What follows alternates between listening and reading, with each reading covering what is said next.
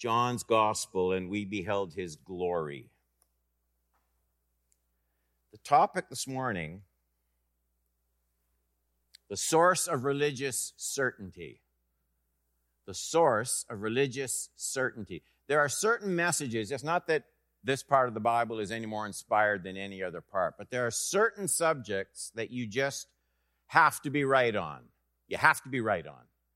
There are certain issues where if you don't get this right, you won't get anything else right either. It's the illustration I've used a million times. It's like when you're buttoning up your coat, you get the first button in the wrong hole, and you're going to get them wrong all the way down. That's the way it is with this subject.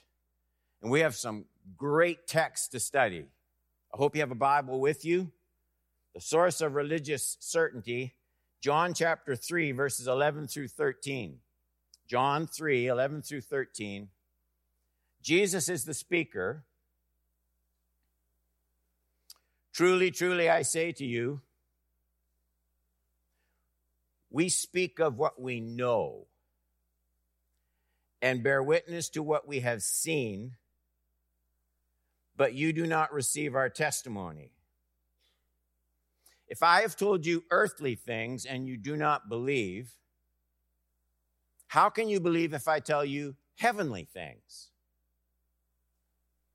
No one has ascended into heaven except he who descended from heaven, the Son of Man.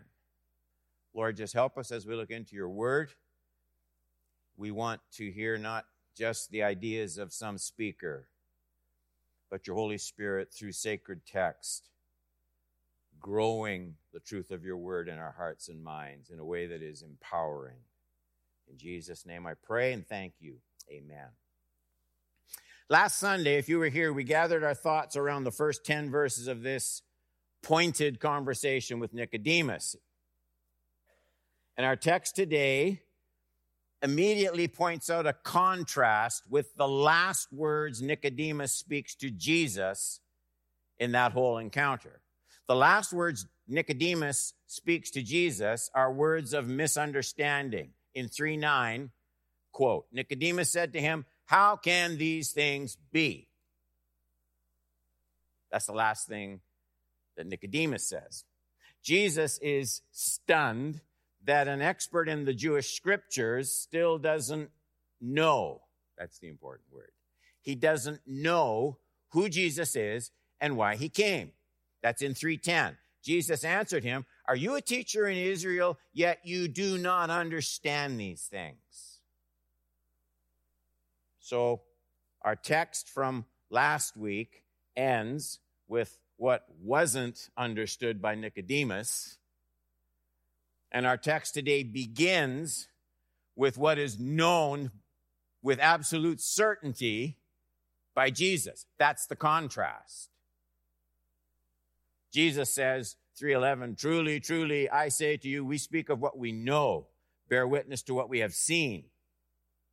And all of this, all of this just raises one of the most fundamental rubber meets the road issues any disciple of Jesus can ever face. We're brought, thankfully, by Jesus himself, we're brought face to face with the issue of what do we know for sure? Here we sit. What do we know for sure? And maybe even more important, how do we know we know for sure? What is the source of religious certainty? Here's what I love about Jesus He was never afraid to be dogmatic about what he knew and what he said we could know. He, he didn't buy into this current trend in, in Christian circles, the current trend of magnifying mystery, where you know, questions are more important than answers, Pastor Don. He avoided that like he avoided sin. He spoke over and over again about knowable truth. Surely we don't know everything, but there was knowable truth. And he, he did it in such a way that a lot of churches and a lot of Christians find kind of arrogant and narrow minded and presumptuous. And he seemed very happy to do that. Of course, Jesus knew, and we all know that there are things we don't know. We don't know everything.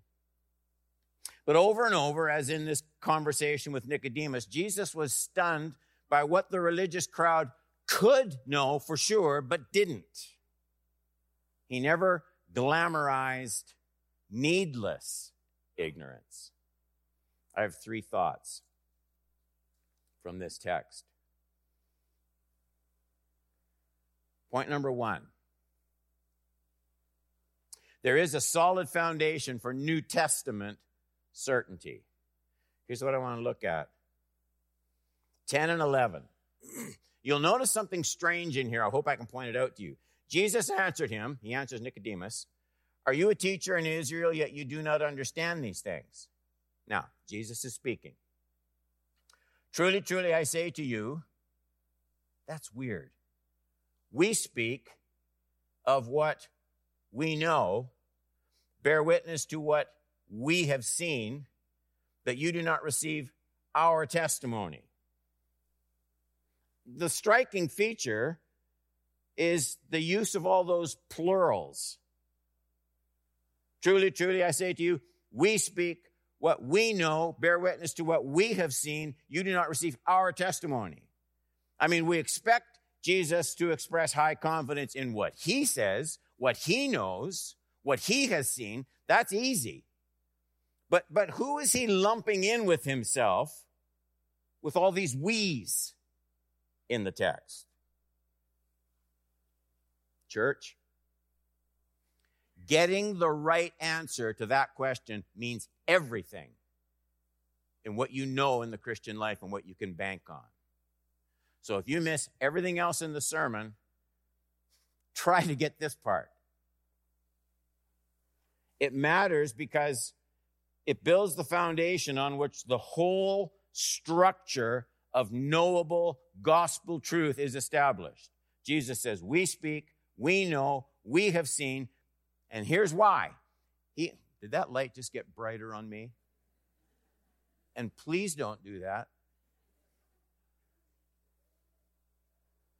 We speak what we know, we have seen, and he does it for this reason. He includes the Apostle John, who wrote this book, and all the other apostolic authors of New Testament revelation with his own knowledge and his own words and his own witness. Don't miss this. Jesus is linking his authority, God the Son, with theirs, the apostles who are going to record his words and works. In other words, and this is very common among millennials and younger, they all like to, Paul was a sexist and a chauvinist. And, and by the way, oh, I shouldn't do this. Let me just say this. If you're getting all your information on the Apostle Paul from Jen Hatmaker, you're being sold a bill of goods. That's all I'm going to say.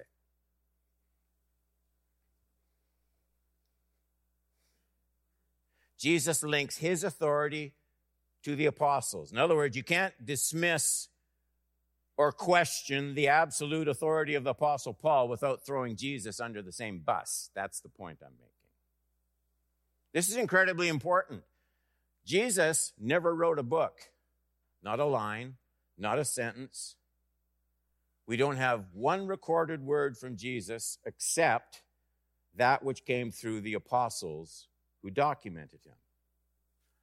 And Jesus makes it very plain to all who will hear that to his mind, the words of the apostles recorded for the church carry just as much revelation and certainty as the actual words that first came out of his mouth.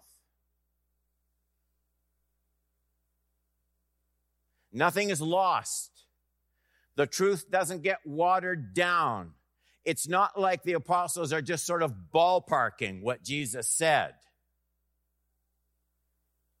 Nothing is lost in the pages of your New Testament. You don't have less certainty of Jesus' words than the very first people who stood there listening to him. That's a huge point. It's a huge point. In one of the truly great books on the nature and inspiration of the Bible, there's an old classic. Maybe if you're blessed and lucky, you'll, you'll find it somewhere. I can remember when I first read it. It's the Progress of Doctrine in the New Testament by Thomas Bernard. The Progress of Doctrine in the New Testament by Thomas Bernard, B E R N A R D. And on the very first page, the very first chapter, he lays the foundation for the whole thesis of the book. And here's the, the verse he starts working with. Jesus is praying to the Father, I have given them, that's the apostles, the words, plural, that you gave me. They have received them and have come to know in truth that I came from you, and they have believed that you sent me.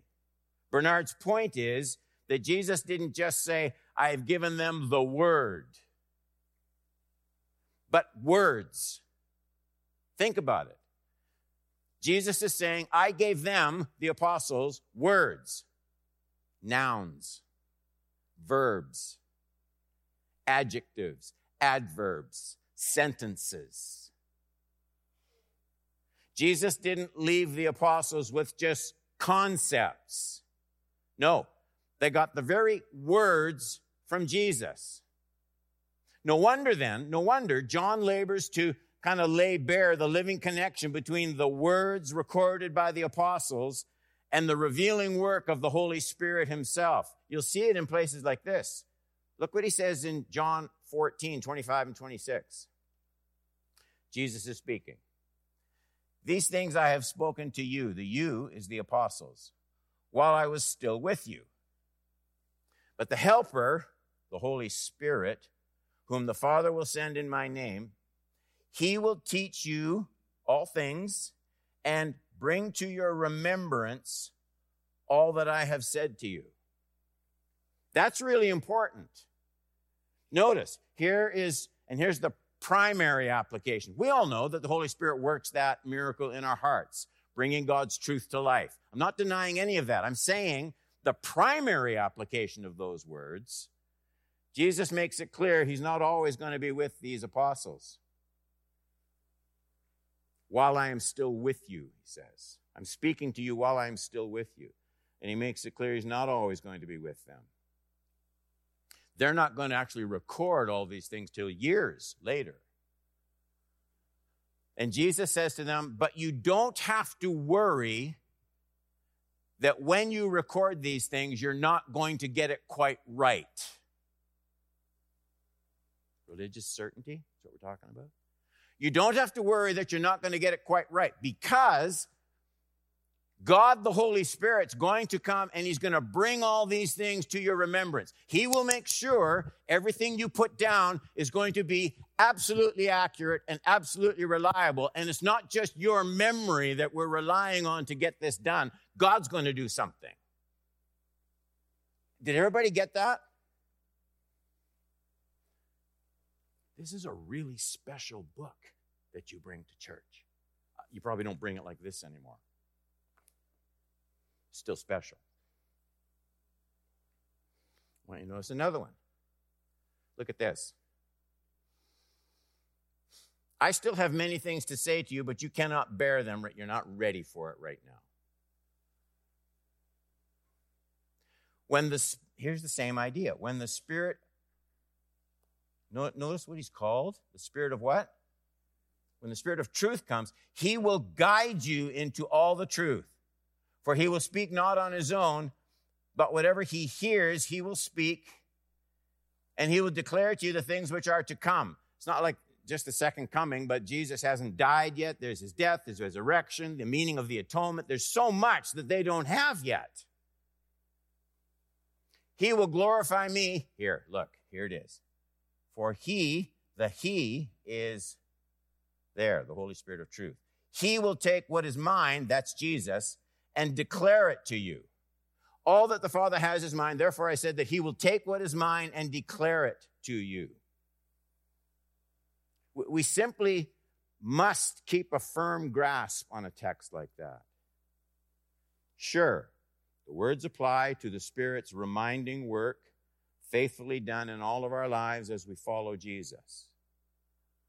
But the primary application is the way Jesus spoke these words, first of all, to those apostles who would have the responsibility of recording the words of Jesus after he had ascended into heaven. The second person of the Trinity, the Holy Spirit himself, will ensure accuracy. The church, down through the centuries, can confidently lean on what you have in your scriptures.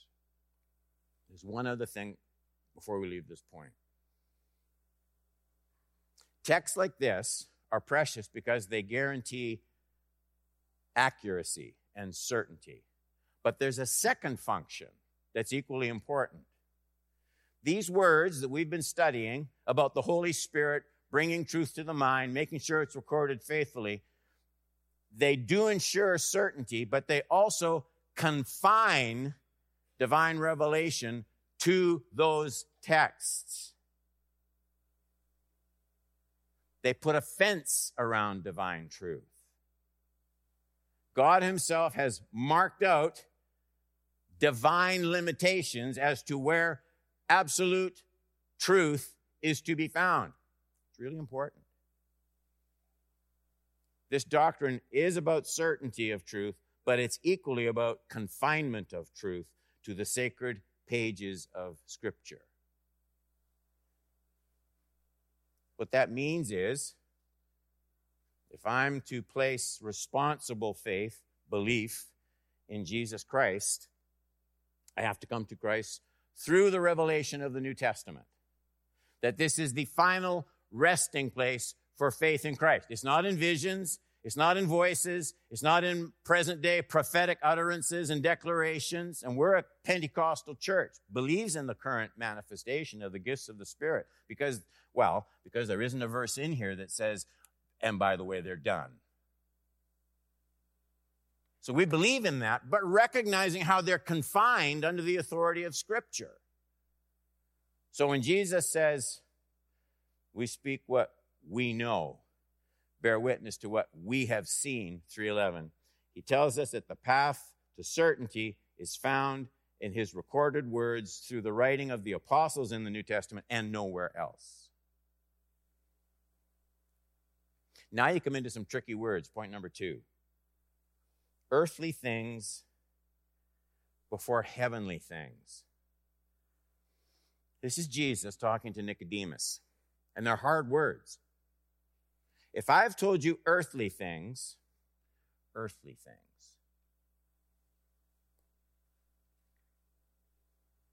and you do not believe, how can you believe if I tell you heavenly things? Notice again the very last words of verse 11.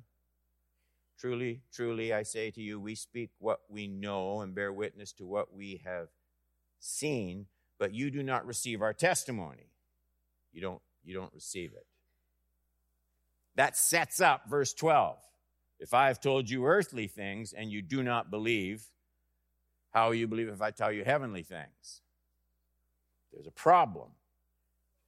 Jesus tells Nicodemus that his Nicodemus's rejection of Jesus' teaching on earthly things keeps him from receiving heavenly things. That's in verse 12. The only problem is Jesus doesn't explain anywhere in the text, nor does John, what are the earthly things and what are the heavenly things. The only clue we get is there's a definite order in understanding that's implied. In other words, it's because Nicodemus doesn't believe these earthly things that he can't believe the heavenly things. We know that much. The unbelief of what is earthly blocks the entrance of heavenly truth and belief. That much seems pretty clear from Jesus' words. Which leads me maybe to deduce something like this. Jesus starts with Nicodemus at the point of this deep need that Nicodemus brings to Jesus. He comes to Jesus. And so, right at this point, gone are the lofty truths from chapter one about, gee, was God with God at the same time?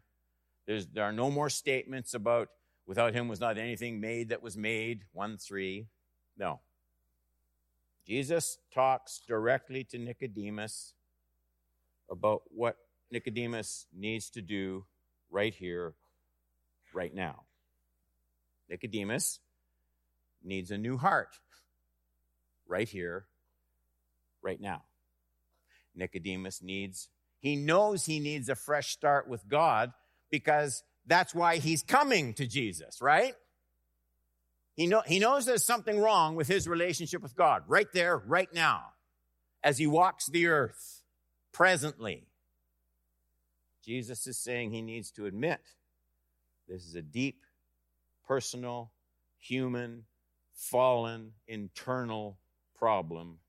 And Nicodemus, this great religious leader of the Jews, he knows he can't get to God as he is because he's surely been working at it as hard as anybody on earth could ever work on it. He knows that. So, right now, he has to humble himself, he has to repent if he's going to understand anything else that he needs to know about Jesus repentance, then understanding.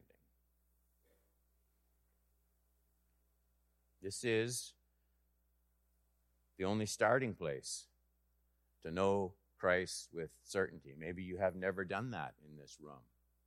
You can go to church till the cows come home and not get a start with Jesus in knowing what's going on in your own heart.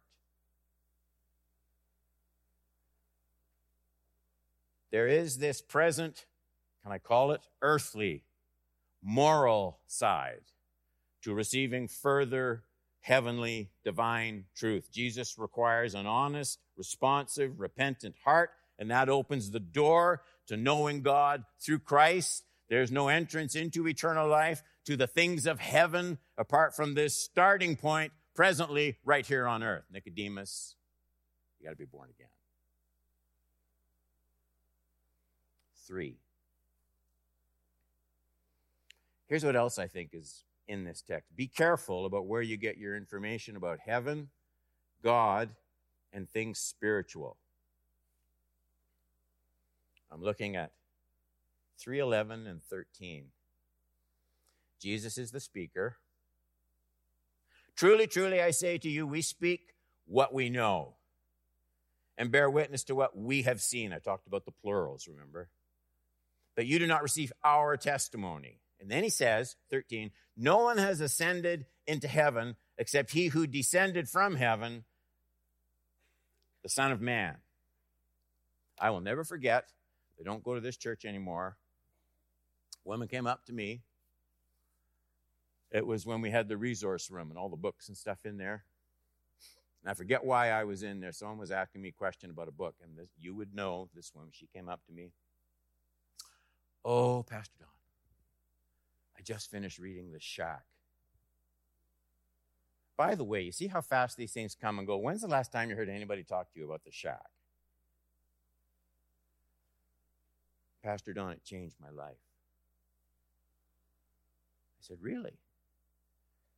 She said, The way there was that revelation of God, as remember, it's kind of an Aunt Jemima God in the book and there's room for everybody and all the ideas. And I have never felt so loved and comforted. Have you read it? Hey, there was a mistake.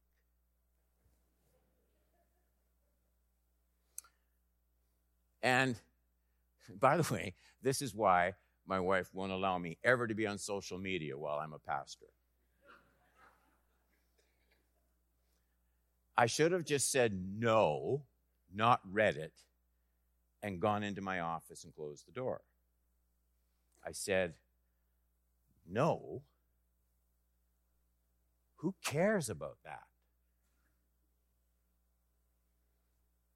Where do you get your information about eternal life and the things of heaven?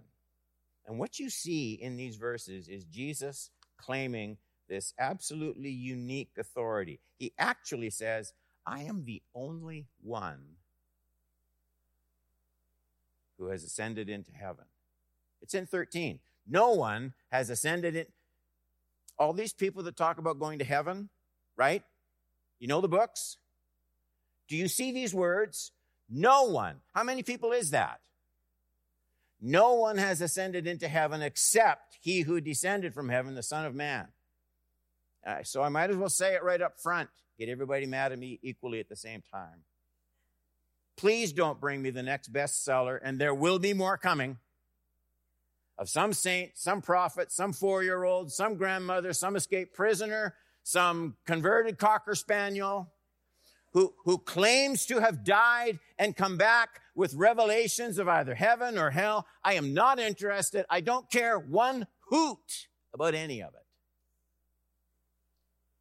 I have Jesus' words, inspired by the second person of the Trinity, recorded by the Spirit inspired, remember, apostles? And Jesus quite bluntly says that he's saying, I have absolute authority about heaven. I have absolute certainty about heaven. In fact, he says, no one else does. I'm the only one. You want to know about it? I'm the one. You want to get there? I'm the one. He quite bluntly tells me that he's absolutely certain about heaven. That's where he comes from. That's very different from someone telling me what he or she has learned from a brief visit. Do you see the difference? When Jesus says no one has ascended into heaven except he who descended from heaven, the Son of Man, he's, he's dropping a ballistic bomb on our pluralistic culture.